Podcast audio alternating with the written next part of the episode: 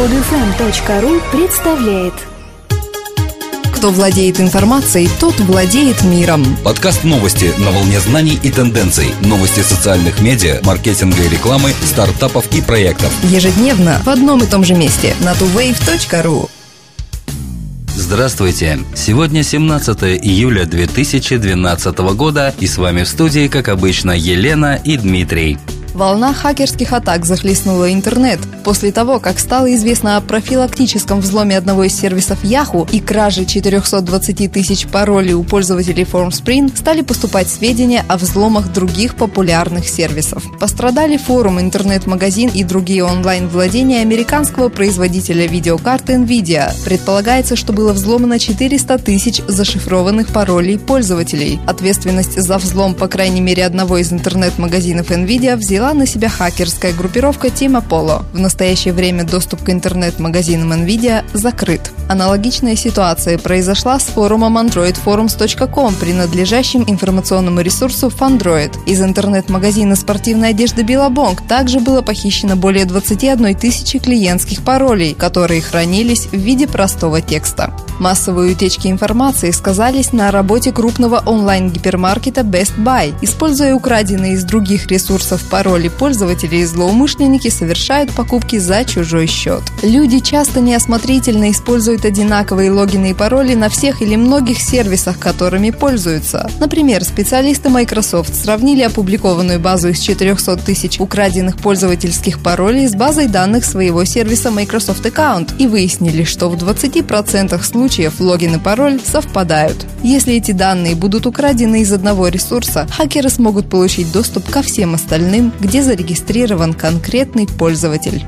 Около 15 лет прошло с момента основания компании BV Capital, которая занимается финансированием стартапов на ранних стадиях. До настоящего момента персонал BV Capital управлял деятельностью фондов в США, Европе, Азии, России и Южной Америке, и каждый из этих фондов носил свое собственное название. Теперь их объединят под одной крышей и общим названием. Например, фонд Западной Европы будет именоваться E-Ventures Europe, а Восточной Европе E-Ventures Russia. Но речь идет не только о смене названия. С помощью объединения объединения портфельные компании инвестиционной фирмы получат доступ к финансовым и технологическим ресурсам всего мира. Соучредитель компании Матиас Шиллинг сказал, прежде Китай, Бразилия и Россия были автономными рынками. Использование нашей глобальной платформы предлагает невероятные возможности для сотрудничества и получения выгод для фондов и предпринимателей. Каждый рынок имеет свои особенности, которые могут быть использованы для дополнения друг друга. Например, российская инжиниринговая компания, возможно, быстрее внедрит свою продукцию продукцию в Бразилии, где сейчас бум электронной коммерции, а китайская игровая компания сможет получить больший доход, если будет распространять свою продукцию в Японии, где монетизация выше.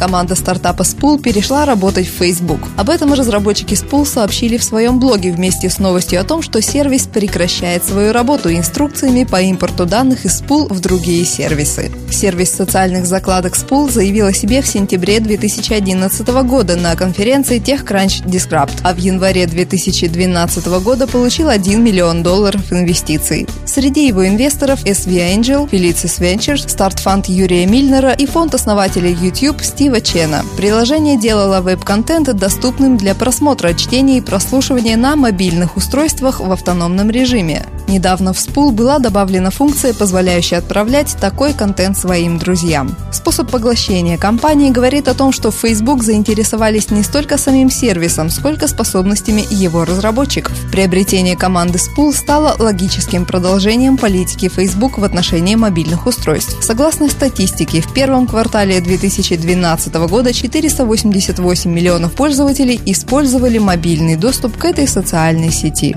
Мариса Майер назначена генеральным директором компании Yahoo. Мариса – первая женщина-инженер, которую приняла на работу компания Google в 1999 году. Она принимала активное участие в разработке пользовательских интерфейсов самых популярных продуктов компании – Google Search и Gmail. В конце 2010 года она заняла пост вице-президента по двум наиболее стремительно развивающимся направлениям – локальным и мобильным рынкам и сервисам Google. Майер стала одним из самых публичных и узнаваемых лиц Google благодаря многочисленным выступлениям на различных мероприятиях от имени компании. Журнал Fortune включил ее в список 50 самых влиятельных женщин в мире, и она стала самой молодой в этом списке. Сейчас ей всего 37 лет. Последние несколько лет были не самыми радужными в истории Yahoo. В прошлом году, после череды неудачных решений с креслом генерального директора компании, распрощалась Кэрол Бартс. Казалось бы, безопасная ставка на Скотта Томпсона, пришедшего в начале 2012 года на это место из PayPal, через несколько месяцев обернулась скандалом с поддельным резюме. Несколько неожиданное назначение на эту должность Марисы Майер свидетельствует, что компания решила открыть новую главу своей истории со свежими силами в руководстве.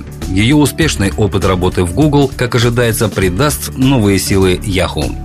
Fusebox – компания, которая предоставляет решения для проведения виртуальных собраний на чем угодно и где угодно, получила 20 миллионов долларов финансирования раунда А Ведущим инвестором выступил фонд Index Ventures, участвовали также фонды Khosla Ventures и Insight Ventures. Во время проведения виртуальных конференций часто возникают проблемы. Как иногда шутят, первые слова, которые говорят в Skype, не «привет» и «как дела», а «ты меня слышишь и подожди чуть-чуть». Отставание сигнала – постоянная проблема. Поскольку необходимость в физическом присутствии во время конференции снижается, возрастает потребность в гибких цифровых решениях. И это тот рынок, на который нацелен Fusebox. Компания предоставляет пользователям возможность доступа к видеовстречам в любом месте, в любой сети, на любом экране, включая компьютеры, планшеты и смартфоны. Плата за сервис колеблется от 15 до 69 долларов в месяц. Как утверждает Fusebox, с помощью ее технологии компании из 122 стран проводят 78 тысяч встреч в день. В прошлом месяце стартап перезапустил приложение для iPhone, в котором добавили ключевую функцию – возможность передавать и просматривать видео, а также облегчить облегчили управление, теперь используется всего 5 кнопок. А приложение компании Fusebox для iPad в Apple назвали одним из лучших бизнес-приложений 2011 года.